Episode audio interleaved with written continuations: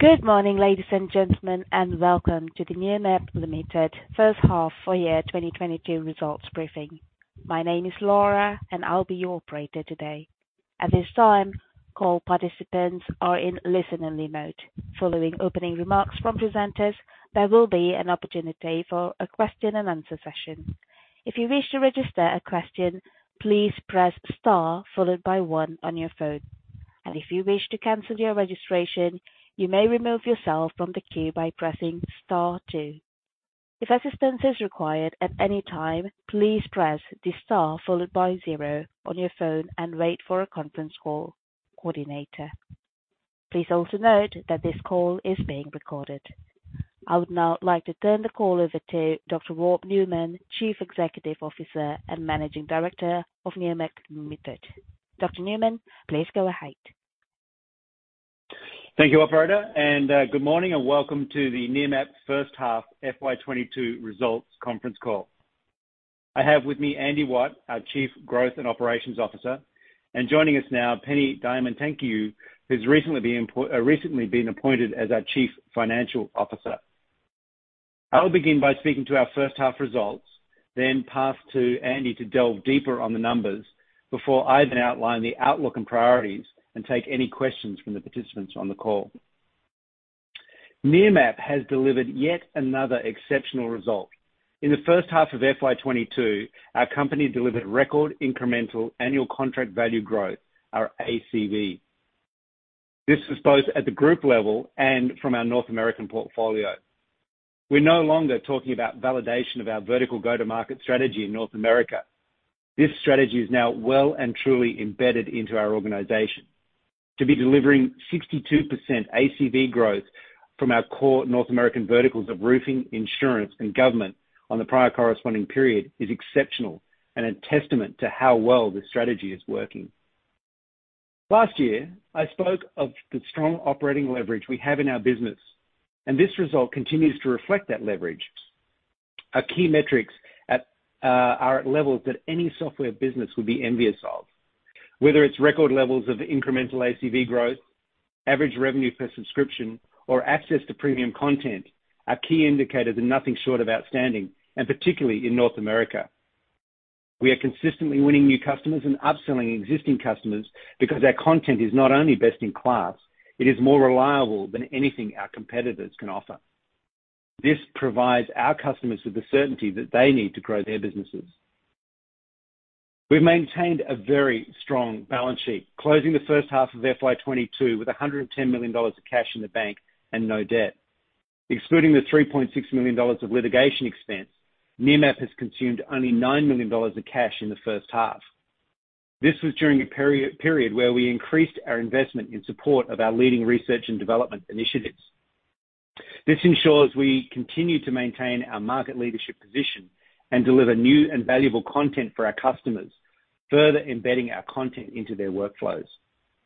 In North America, we generated positive cash flow for the first time as a major milestone. And in addition to our profitable and cash generative ANZ business, this puts our company in an incredibly strong cash position. We will continue to manage our cash balance in this selective and disciplined way. Looking beyond the strength of our ACV and cash position, in the first half of FY 2022, our business achieved a number of significant milestones, and there are three in particular I would like to call out today. Firstly, we have moved successfully uh, from successfully completing the design of our next generation world-leading aerial camera system, HyperCamera 3, to the testing phase, which took place during the half. During this phase, we've been optimizing the camera system and its different component parts at varying altitudes and in varying conditions so that the camera system can deliver the maximum efficiency possible. The outstanding work from our leading team of camera system engineers means that we're now well underway in the process of commercially manufacturing uh, custom components, which is a significant milestone in the process of incorporating HyperCamera 3 into our capture program. But more on that later. Also in the first half, Nearmap AI delivered significant enterprise ACV growth, both from new customers as well as upsell to existing customers. The fact that very large enterprise customers in North America, particularly in the insurance industry, are signing enterprise contracts and subscribing to Nearmap AI is a validation of the investment that we have made into this industry-leading content. We have continued to invest in Nearmap AI, as uh, we've outlined before, we now have hundreds of attributes available. Product development of Nearmap AI has now shifted and is no longer about the number of attributes we can identify. That race has been run. It's now about investing in the systems and processes to be able to uh, embed Nearmap AI into our customers' workflows. Nearmap AI represents an enormous opportunity to grow our North American portfolio, especially within the core insurance and government verticals. It's also about increasing our capabilities in change detection and post-catastrophe. Gen 5 is the next iteration of Nearmap AI and something I believe will help continue to drive our strong ACV growth. Finally, and without stealing too much of Andy's thunder on the numbers, Nearmap delivered 76% PCP growth in the roofing vertical, with most of that growth achieved in the last six months. Roofing ACV now comprises more than 10% of our North American portfolio. And when you consider this does not include ACV generated by uh, our insurance roof geometry partner, we have experienced phenomenal growth since integrating this industry-leading uh, technology into our business. Our strategy of partnering with market leaders in roofing and insurance solutions leaves us well positioned to drive further acceleration of ACV growth, particularly from roofing.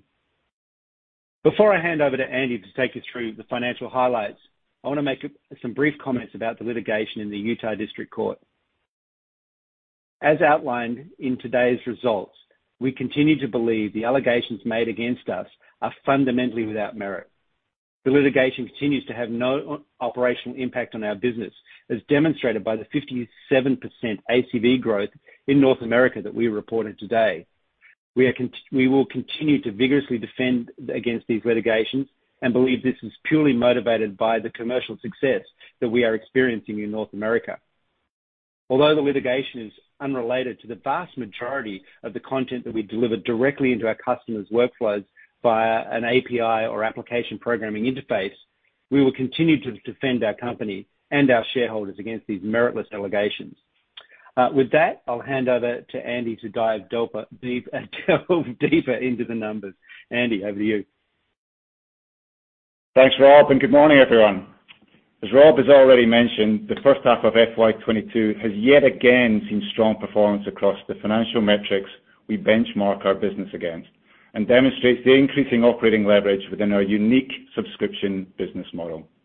Our vertical strategy in North America is now firmly embedded into our organization, and I'm extremely satisfied with the strong and improving growth that we're now delivering across our North American portfolio.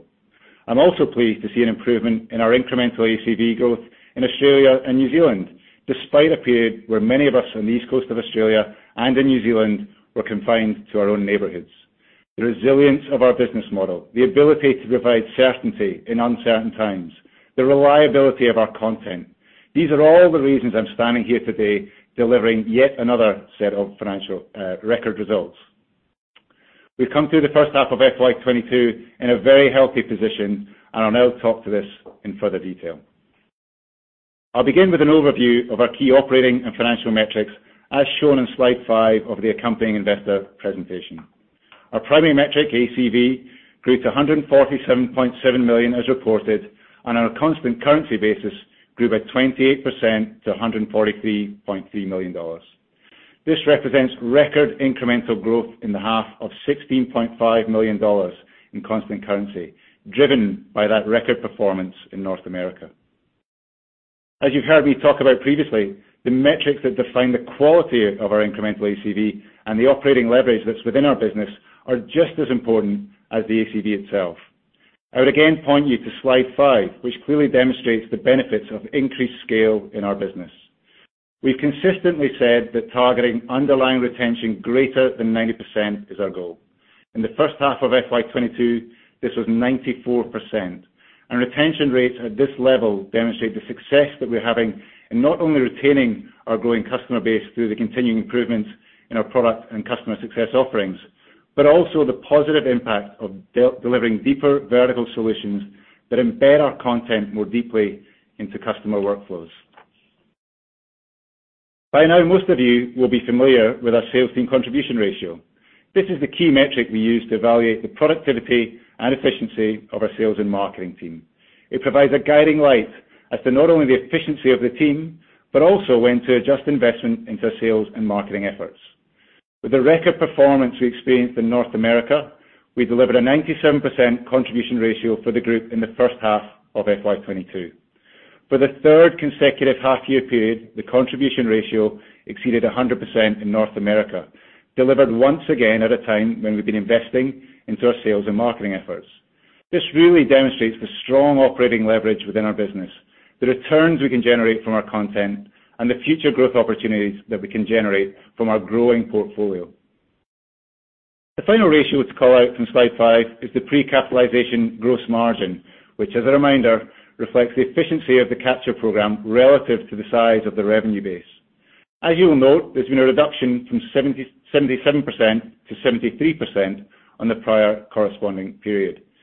Again, as a reminder, in the first half of FY 2021, we optimized the cost base of our capture program through a combination of scale efficiencies and a targeted coverage plan as part of COVID-19 cash management initiatives. In the first half of FY 2022, we announced an expansion of our coverage to 80% of the population in the United States, and it's this step up in coverage, driven by customer demand, that accounts for the change in gross margin.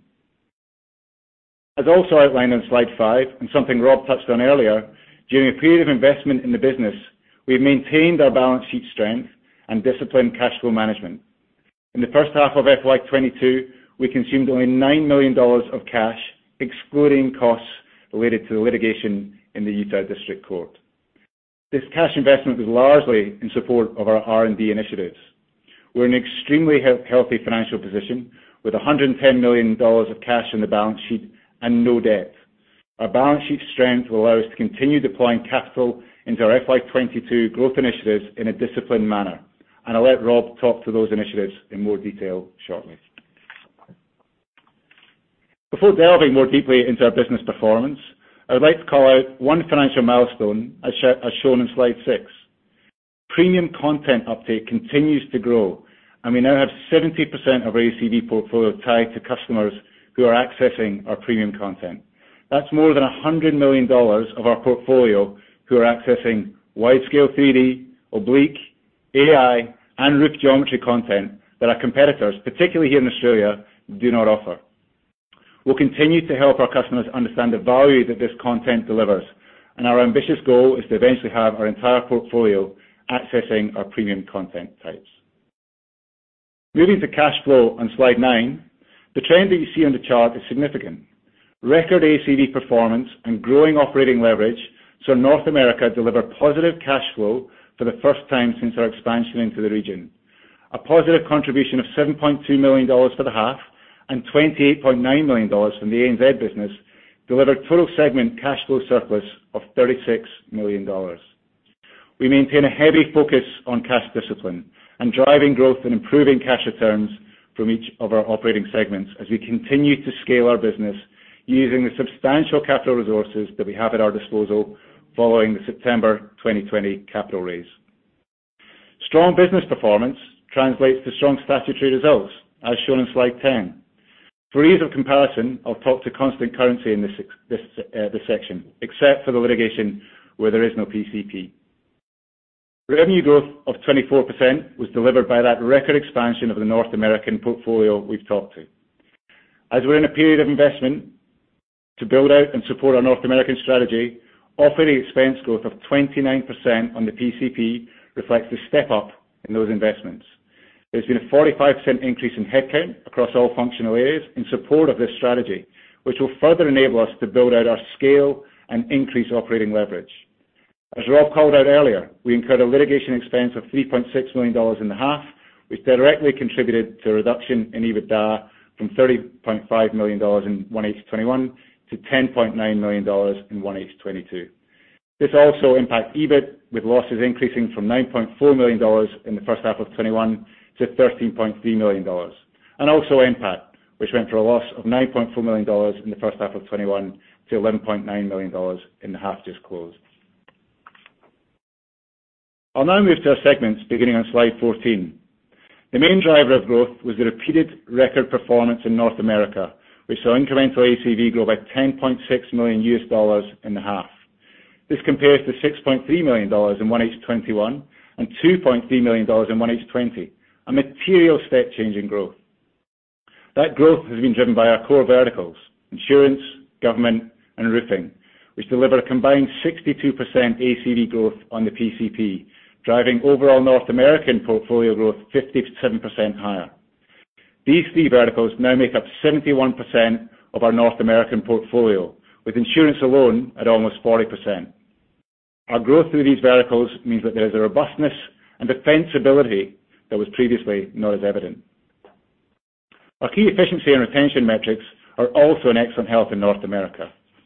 12-month retention rates above 95% and a sales team contribution ratio of 114% are metrics which clearly indicate how well we are executing our strategy.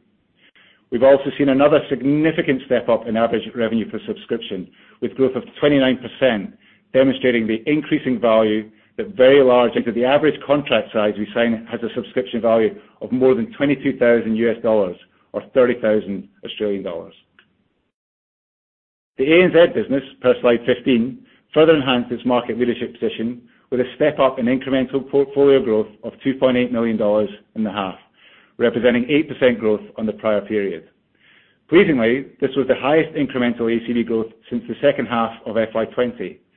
New business of $3.2 million demonstrates continued penetration of the ANZ market and represents 39% PCP growth. SME and mid-market segments also continue to perform well, with an encouraging improvement in enterprise. An STCR of 55% and retention of 93% demonstrating improved half-on-half performance, and we'll continue to optimize our sales and marketing efforts to increase further growth opportunities in the ANZ region. In closing, 1H 2022 has seen yet another strong performance across the metrics we benchmark our business against, reflecting the strength of our underlying business model and the rapid scaling and operating leverage within the North American business. We're delivering on our growth aspirations, we're delivering returns on our investments, and we're executing our successful go-to-market strategy. Nearmap has had an outstanding half-year performance, and the momentum in our business leaves us in an incredibly strong operational and financial position. Before I hand back to Rob to discuss what this means for the remainder of FY 2022, alongside me is our recently appointed Chief Financial Officer, Penny Diamantakiou. Penny joins Nearmap with a background of extensive leadership experience working at high-growth digital and technology-led businesses. Penny and I are already working very closely together to ensure a seamless transition of the group finance function, and you'll see and hear from Penny in the investor engagements over the coming days. Rob, back to you. Thanks, Andy. And uh I also uh, would like to reiterate uh, Andy's remarks in regard to uh, Penny. Really excited to have Penny on board and uh, looking forward to working closely with you as we grow our company over the coming years. Now on to our priorities and outlook, which is on slide 20. We will continue executing on our successful go-to-market strategy in North America, adding industry specialists and targeted marketing programs into our core growth verticals. We now have the operational systems and data in place to support that go-to-market strategy. It's about using those systems to our advantage. Capitalizing on our improved performance in Australia and New Zealand is also important and will target further adoption of our premium content types in this region.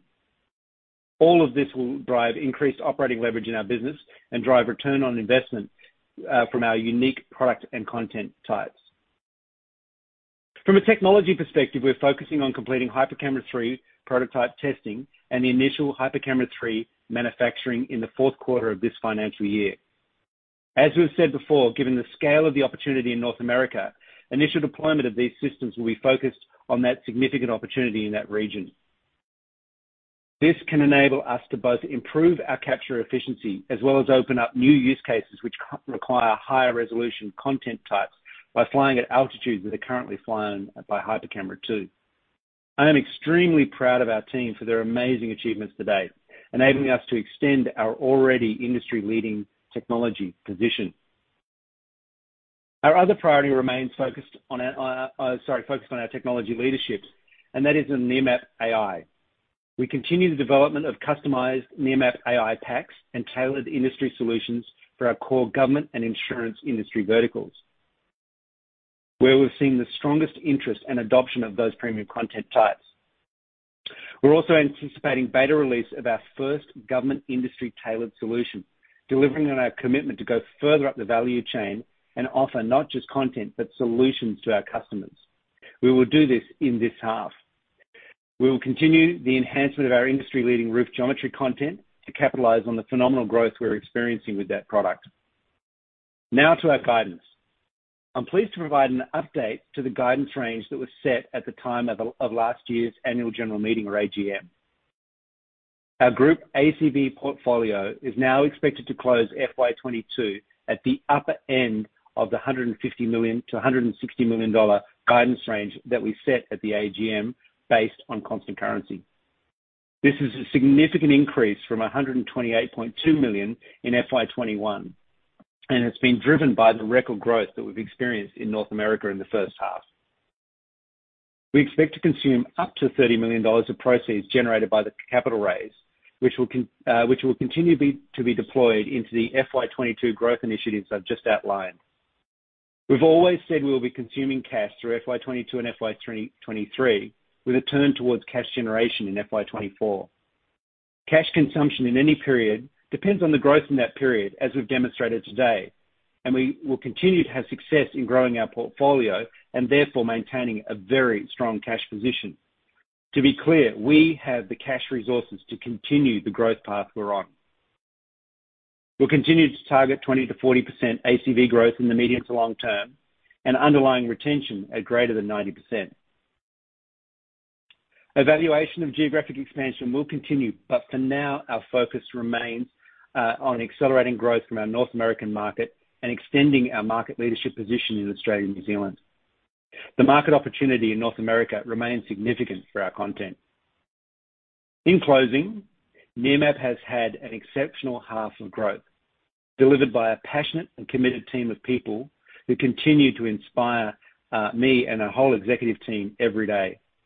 We are well-positioned to capitalize on the momentum in our business, and our investment and innovation will ensure we are increasingly valuable partner to our customers.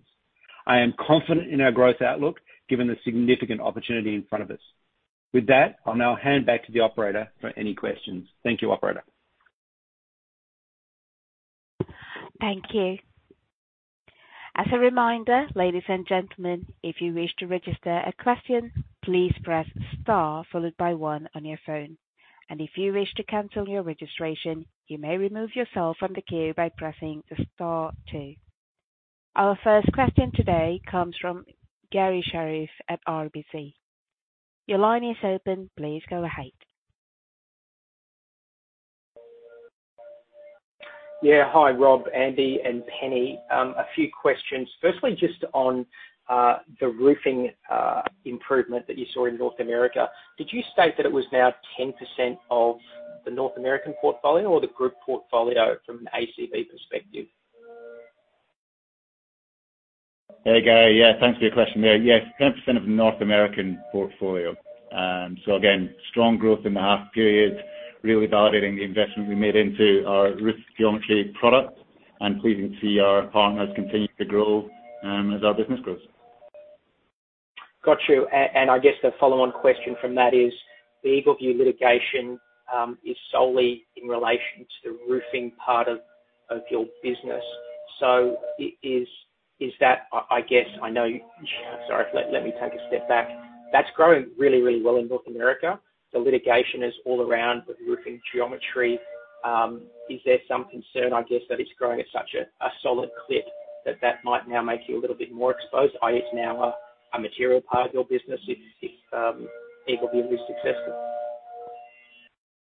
Thanks, Garry. Look, I I think the uh the indication is actually the other way around. The fact that we grew in the second half after the litigation uh was filed indicates that our customers, which are really partners of ours, and then their customers, see incredible value in the technology that we provide and that it's highly differentiated from uh from the solution that EagleView provides.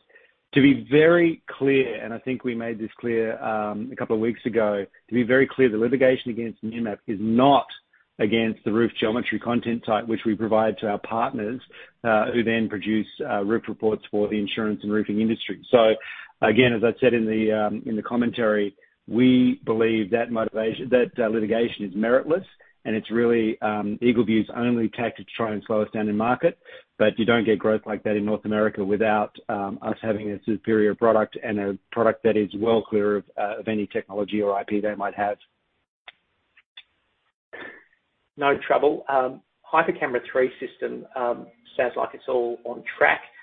Just wanted to clarify, are there any risks of supply chain issues for componentry that um, you're working on for those new camera systems? Um and was that Q4, uh, I think it was manufacturing you referred to. Was that, sorry, Q4 financial year or Q4 calendar year?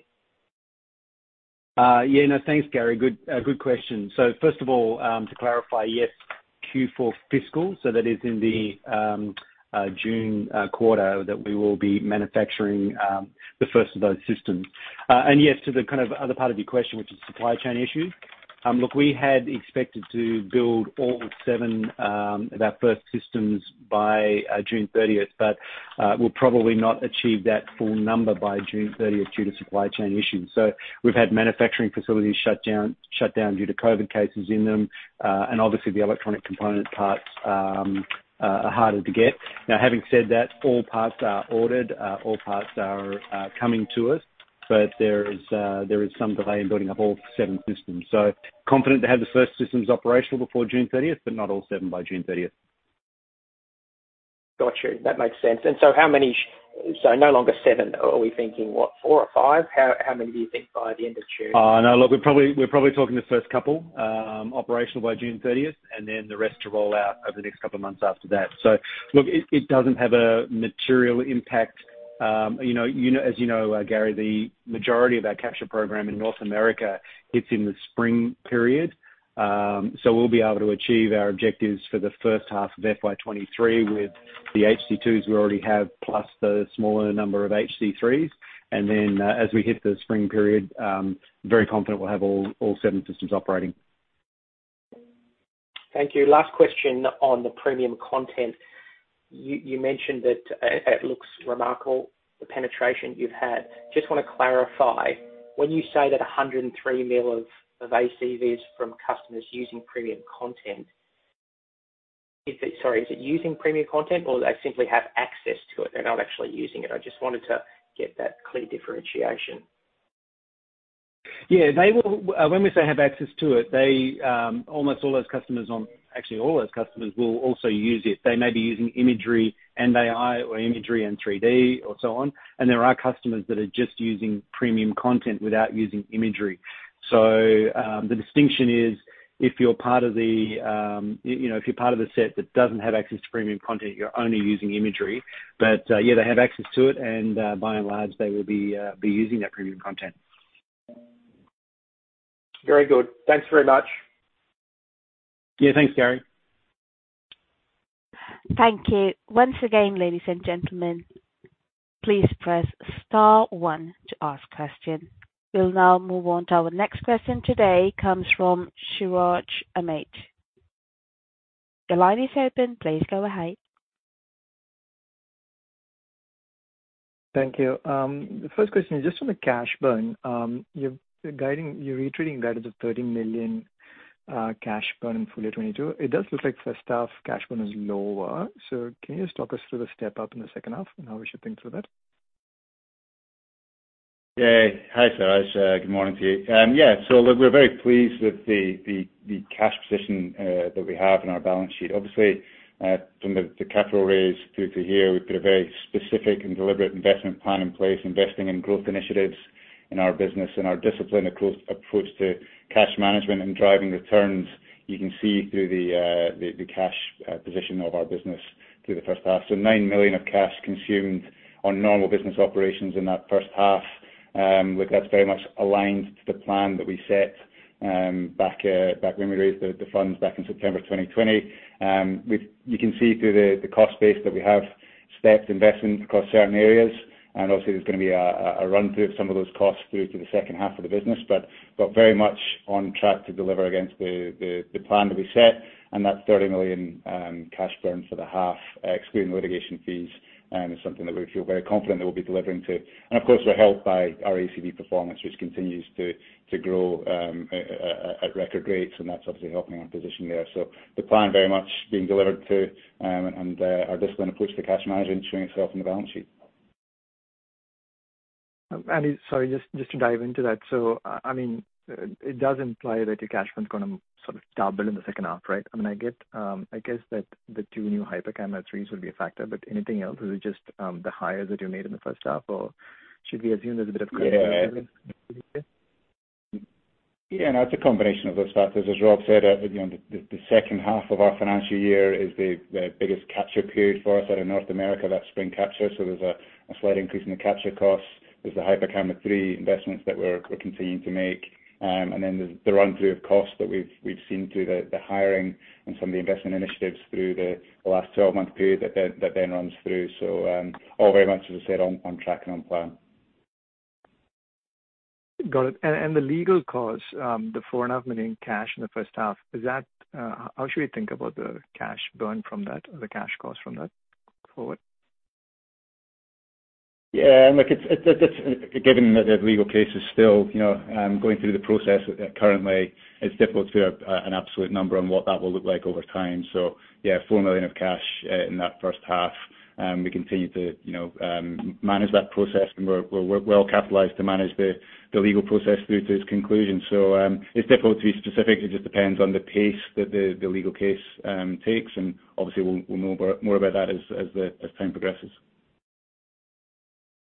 Got it. Um, last question from me. Uh, just regarding, um, you know, your guidance for ACV, um, and the strong performance in the first half, any reason why we should think the incremental ACV in the second half will be lower than the first half? Is there any seasonality or anything that we should think about? Uh, thanks, Siraj. Yeah, Rob here. Look, I think, uh, as you know, and you're seeing it actually in our results, you know, we're we're closing significant enterprise deals. These are significant size and a significant number of them now. So whether it's the average revenue per subscription in North America, um, the increasing percentage of um, our top 10 customers as part of the overall portfolio, um, you know, large enterprise deals uh, are an important part of our overall ACV growth. So I think it's important to recognize that, you know, timing on a large deal can impact a a can impact a half. So we're very confident that, um, yes, we'll be in the upper end of that guidance range, but also just need to be cognizant that uh large deal timing on large deals can impact exactly, um, you know, whether they land in FY 2022 or FY 2023. Rob, just following just one follow-up on that. I mean, the fact that you've expanded hmm. the capture program in the U.S., I mean, it is it is towards the latter part of the first half, I I think. So the benefit from that, is that in your first half ACV number? Like, have clients upgraded on the back of that, or is that yet to be seen? No, so the not really. I think the the most of the drive for the upsell has been through the premium content. Um, Nearmap AI has has been a significant contributor to um, upsell during the first half and actually bringing some new customers to Nearmap, um, as was the um uh Impact Response or post-catastrophe product as well. So you know, premium content and our new solutions are really driving growth. Increased coverage. You know, once once we have a customer and they go, "Great, you know, going from 60% to 70% for 3D coverage or 70% to 80% for 2D coverage," you know, those things do drive some incremental demand. But really, um, it's the premium content that's the most significant contributor to growth. Yeah. Uh, thanks, Rob. Thanks, Andy. Yeah. Thanks, Siraj. Thank you. Once again, ladies and gentlemen, if you'd like to ask a question, please press star one. We'll pause for just a moment for further questions. There you go. We'll now take our next question. Today comes from John Campbell of Jefferies. Your line is open. Please go ahead. Thanks for that. Um, thanks, Rob and Andy, for taking questions.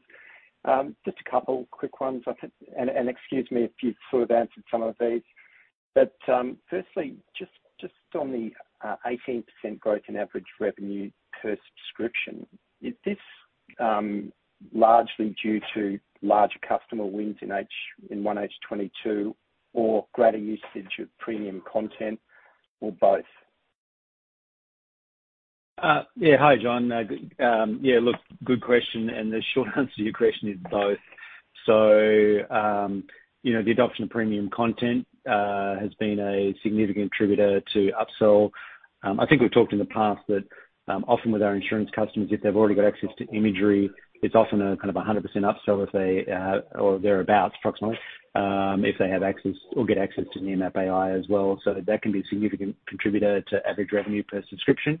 But also quite frankly, we've brought some new customers to Nearmap that um, you know, significant enterprise customers to Nearmap that were not previously customers in Nearmap. So um, that also has helped uh, the average revenue per subscription move up uh, materially. So um, you know, and I think you can kind of see in our business the types of customers we're going after. Uh, we should see average revenue per subscription remain a strong metric for us. Yes. So theoretically, um, you know, more enterprise customers going forward, more premium content adoption, although it sounds like that's getting to pretty good levels now. But theoretically, you'd expect um, average revenue per subscription to continue to grow going forward at the group level. Uh, yeah, look, at the group level and particularly also in North America, we can see pretty clear paths to that increasing. And then as Andy mentioned in his remarks, um, based on what we're doing, uh, you know, some of the changes we're making in helping introduce premium content here in Australia, Um, we should see that also trend up over time. Might take a little longer to kind of go have the same growth rate as North America, but um, we should see both markets have ARPS improving. Yeah. Okay, thanks. And Rob, just on your um, commentary around sort of the investment that you've made in the 30 million dollar investment that you that you are making in FY 2022, and you've alluded to FY 2023 as sort of. Well, I don't know if you actually said a similar spend, but before sort of cash flows starting to turn up in 2024 as that growth investment tails off. Could you just give a little bit more clarity around the 2023 spend, what we could expect? Yeah. Look, we haven't given specific guidance on cash spend in 2023, and I'll give you the reason why. Um, basically what we did is when we did the capital raise in September 2020, we said there are a series of initiatives that we want to invest in, and you're seeing the benefits of those today, the technology investment, the HyperCamera 3, uh, sorry, Nearmap AI, HyperCamera 3 from a technology point of view, the investment in our go-to-market in North America, and then building and scaling our systems behind all of that. And we've stuck uh, to that kind of consistent investment profile. And so, you know, we have very good visibility of how our investments will roll out over the next, um, well, uh, you know, through 2023 and 2024. What you're seeing then is it's driving very much the top line growth. So the amount of cash consumed, as Andy was alluding to, really depends upon the top line growth. We've had an incredible first half where we've had significant top line growth and great cash receipts as a result of that, and therefore cash consumed was quite low. Um but under all scenarios, we see that, you know, in FY 2024, we we turn to be you know turn from being cash consuming to being cash neutral or cash generative. And uh, you know, I think that's significant for us. So in terms of the exact quantum of cash consumed in any one particular half, uh, we have a very good uh, handle on our expenses. It really depends on, us continuing to drive top line growth. Yeah. So really, are you alluding to FY 2024, you've largely made the HOT Camera 3 um, cash spend. The AI cash spend is probably, I mean, I'm sure you'll continue to spend, but it's probably the hump is over. So we're only talking about essentially the go-to-market spend, which you can flex up and flex down, um, depending on upon what it's delivering. Is that sort of what you're referring to, that the technology spend- Yeah. has probably been more than largely completed by that stage? Um, it's probably a little different to that, uh, John. If you think about it, what we've done is we've had a step up in our investment in R&D, and you see that in the G&A line in our segment note. Um, So that's where the step up has been. What you'll see now is that we've kind of got the right level of investment in R&D, and that won't grow significantly. So we'll still be making investments in technology advancements, still making investments in new product and content types and in new solutions, but we don't have to do that step change in R&D that we have done. Um so then you're right, John, in the second part of your question, which is, Uh, as our top line grows, that allows us to flex our sales or our go-to-market investments uh, based on the sales team contribution ratio. So you you will see that, you know, that's why we have confidence in the uh, turnaround in FY 2024. Yeah. Okay. So last question. Yeah. I guess, or just adding on from that, I guess you've made a material commitment to your three North American verticals. No doubt that required, um, again, a sort of a step change um, in your sort of go-to-market spending, if you like. And I presume by FY 2024, even though that total spend probably continues to grow, the trajectory um, levels off because you've sort of well and truly established yourself in those three verticals.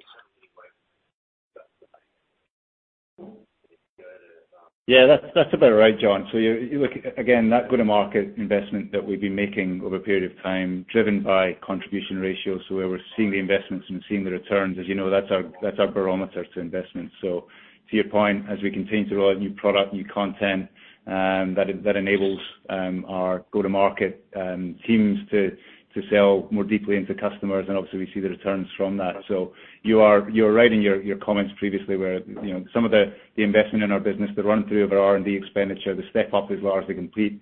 The only kind of variable component then to our cost base largely becomes that sales and marketing investment, and we continue to drive productivity and efficiency through those teams, when we see line of sight of those returns. So um it's a very simple approach, but you've seen it work very well in the past, and we do expect that to continue going forward. Yeah. Thanks, Andy, and thanks very much, guys. Thanks, John. Thanks, John. Our next question today comes from Wei Sim at Macquarie. Your line is open. Please go ahead. Thanks, Rob, Andy, and Penny. Uh, thank you for taking my questions. Um, I've got two. The first one is just in regards to premium content. Um, Uh, I'd like to kind of like um, model this out a bit better. So I'd just like to better understand in terms of premium content, what kind of uptick do we see um on a revenue uh, you know contribution uh, percentage per customer when we do see um, customers go from um, I guess non-premium to premium content? Um, that's the first part of the question. And also just you know when they do this, is it usually that they take certain packages and they try it out and dip their toes first, or do they usually just um, go premium for all the content? Yeah. Um, hi, Wei. Uh, thanks. Good questions. Look, it very much depends on the customer as to how they uh, progress through the uh, you know through the kind of sales process. Sometimes it might be that they might start with a fairly significant imagery contract, then test a bit of AI, and then do a full upgrade to um, you know commercial use of AI. Sometimes they'll just go straight there. We have customers who use our premium content without necessarily our imagery as well. So there's no single answer to your question. I guess the best um, kind of indication I could give you would be to say uh, you know when when a contract stabilizes and our customer's using imagery and Nearmap AI, the it's probably a 50/50 split between the two. Um, now I think that might change over time, that AI actually becomes a bigger contributor to it. But but certainly at this stage where where they've kind of got commercial use of imagery, commercial use of AI, it's about a 100% step up from just an imagery, pure imagery contract. But, you know, it's not always the case, and there are cases where I'd say they have very little imagery usage and a lot of AI usage and vice versa. Okay, great. Thank you. That's helpful. And then the other one is just, I guess, the cost associated um, with creating premium content. Um, you know, how how should we think about, um, I guess, the margin mix or margin enhancements of, you know, if we're just to sell, say, non-premium versus premium content? Yeah. So look, the cost of capture are the same, as you know. So our capture program enables us to create not just the 2D content, but all the premium content types as well. So there's no incremental cost to us in terms of the capture and necessarily the creation of that content. The investment that we make into our business is, as Rob just spoke about a minute ago, through the R&D teams that we have within our organization. And so you've seen um, a step change in that investment over the last um, six to 12 months. Those teams are continuing to build out, not just as again, the commenter said, not just more attributes, but it's about how do we then um, provide greater value on top of those attributes through our AI content and deliver those returns. So the investment in the R&D capabilities in our organization in terms of the product and the camera systems enabling us to drive strong returns. We're seeing pleasingly, we're seeing those returns um, already in period, so it's not as though uh, it's all future dated. We're seeing returns currently, but we expect that the investments we've been making uh, to date will continue to drive increasing returns um over the coming years as well. And that's both through our North American business, but also through our Australian business, where that premium content adoption is still at a relatively early stage for a lot of our customers. And that gives us a great opportunity to drive further into that market as well. Okay, understood. And maybe just the last question is um, just regarding the ACV from customers with access to premium content um, now reaching $103 million. Um, uh, are we able to kind of give color as to, you know, how how much of that is actually um they're paying for premium versus non-premium content? Just wanting to understand. Yeah. What would be the upside if we. Yeah. Yeah, look, it's a a common question, Wei, in terms of kind of that breakdown.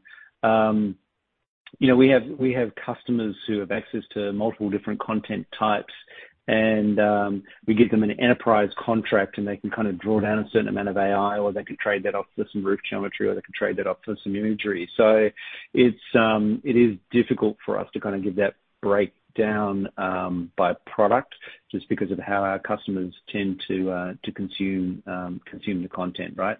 Um but again, back to your question about the $103 million associated with premium content. By and large, I think this is similar to Garry's question as well. By and large, um, those customers that have access to premium content are making very good use of it. Uh and certainly, as you can see, more and more, um, you know, we're closing customers who are enterprise customers and are using our premium content in a commercial sense, not just playing with it or not just having it thrown into the contract.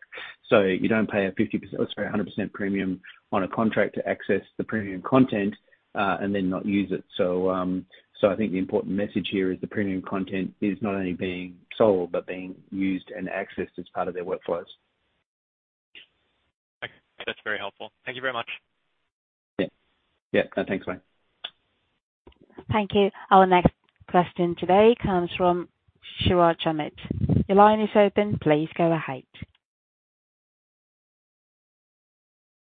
And just just a few follow-ups. Um, the first thing you might have mentioned this during the call, but um, uh, regarding the government-tailored solution that you're launching, can you um, expand on that? Uh, look, we know, uh, again, this is something we're going into beta. It's been in development actually for some time.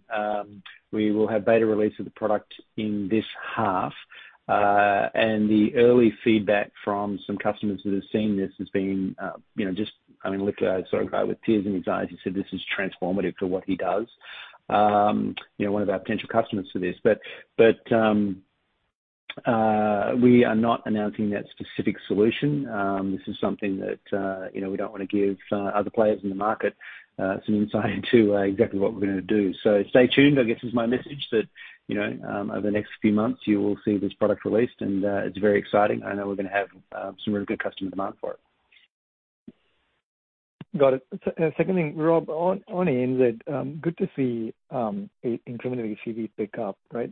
Can you just talk to competition in ANZ, because you did have some downsells there in the enterprise customers.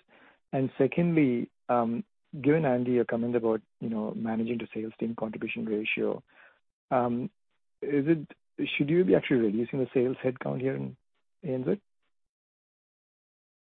Uh, let me pick up the first part of that, and then I'll um, let Andy pick up the second part of it. Um, what we're seeing in Australia is, look, there is a competitor. Uh, as everybody knows, their solution, you know, doesn't match ours in terms of the quality of the product, the frequency of update, the reliability of the service, that's just talking imagery, and there's no premium um solutions available. I think what you've got to do is look at our business and how we're performing. Um as you can see, you know, half on half on half here, so three halves in a row, we have improved the performance in the Australian business. Uh we know that our SMB and mid-market is very consistent engine and continues to deliver and continues to bring new customers to Nearmap. Uh and as we've mentioned before, we have some work to do to make sure that our enterprise sales team is really uh, engaging at the right level with our enterprise prospects and taking our premium content to them. So I see there's a huge opportunity ahead of us, which is probably a bit of a precursor to Andy's answer to your second part of the question around, uh, do you reduce uh, the headcount in Australia? That's exactly right, Rob. You've answered. The you set it up well. So that that continuing growth in our Australian business led by the SME business, but with enterprise beginning to pull through. Um, we've said before that we see the Australian business as being a 4 million-5 million dollars a half uh, run rate business.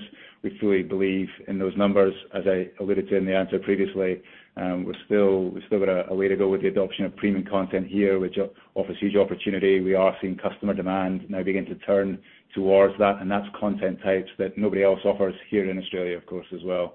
So we stand with a very strong leadership position and with a very good opportunity ahead of us. Regarding the contribution ratio, yeah, we've always said it between, you know, between 80 and 100%, that's where we believe we can get back towards. So I don't think we need to change the cost base significantly within the Australian business. I think it really is about optimizing and tuning and driving uh, stronger ACV returns, which will get us back towards 100%. But we've got anything between 80 and 100% on a portfolio size that we have is a strong return, as you know, Siraj. Uh, that's the that's the path that we're taking. Got it. And last question from me. Um, just clarifying um, on John's or just following up on John's question, right? Um, not uh, looking for specific guidance on free cash flow into 2023 and 2024, but just just the shape of free cash flows. Should we be thinking cash burn again in FY 2023 overall and then free cash flow positive in FY 2024? Is that the way we should be thinking about it? Yeah, that's that's pretty much right, Siraj. As Rob said, we're continuing with the investment strategy that we set. We can see the returns that we uh, we're delivering already and that we expect to see through our continued R&D investment, the investment in the go-to-market functions and the camera systems. So we continue with that path. That means that there will be still a period of cash consumption through FY 2023, but turning to cash flow uh, positive through FY 2024. Um, Uh, given the 110 million dollars that we have sitting on the balance sheet today, that more than gives us the resources to drive that growth path forwards. Uh, Andy, just in that in that cash burn in 2023, is there anything about geographical expansion or does that come over and above that? Yeah. Look, at this stage, again, we're actively looking at um, uh, opportunities potentially for overseas expansion. We said before we'll be led by customer demand there. So any opportunities for us to move overseas would be backed by customer demand. There'd be uh, certainly in the initial stages, be you know, fairly low cash consumption, if any at all, Um, for that uh, expansion. But obviously we would evaluate that opportunity as it arises um, and make those decisions then. But um at this point in time, yeah, no firm plans at this stage. Still heavily focused on the North American opportunity and as we just spoke about how we get the ANZ business back to where we expect it to be. Got it. Thanks. Thank you. As there are no further questions, I will now hand back to Dr. Newman for some closing remarks. All right. Well, thank you everyone for participating in the call today. Um, as you can tell, we are very confident in our business, and I'm proud of the team in the sense that they've been able to deliver very strong growth while carefully managing cash. Um, we've been able to achieve that because our North American strategy and operating model is now firmly embedded. Our premium products are a significant contributor to our growth, um, but we've been very disciplined in our investment and making sure we're getting the returns from those investments. So again, I think that's the key message today is strong top line growth, but done while carefully managing cash. So uh thank you everyone, and hope we get the opportunity to meet you all over the next couple of days as we um as uh we start our roadshow. Thank you. Thank you. Ladies and gentlemen, this concludes today's call. Thank you for your participation. Stay safe. You may now disconnect.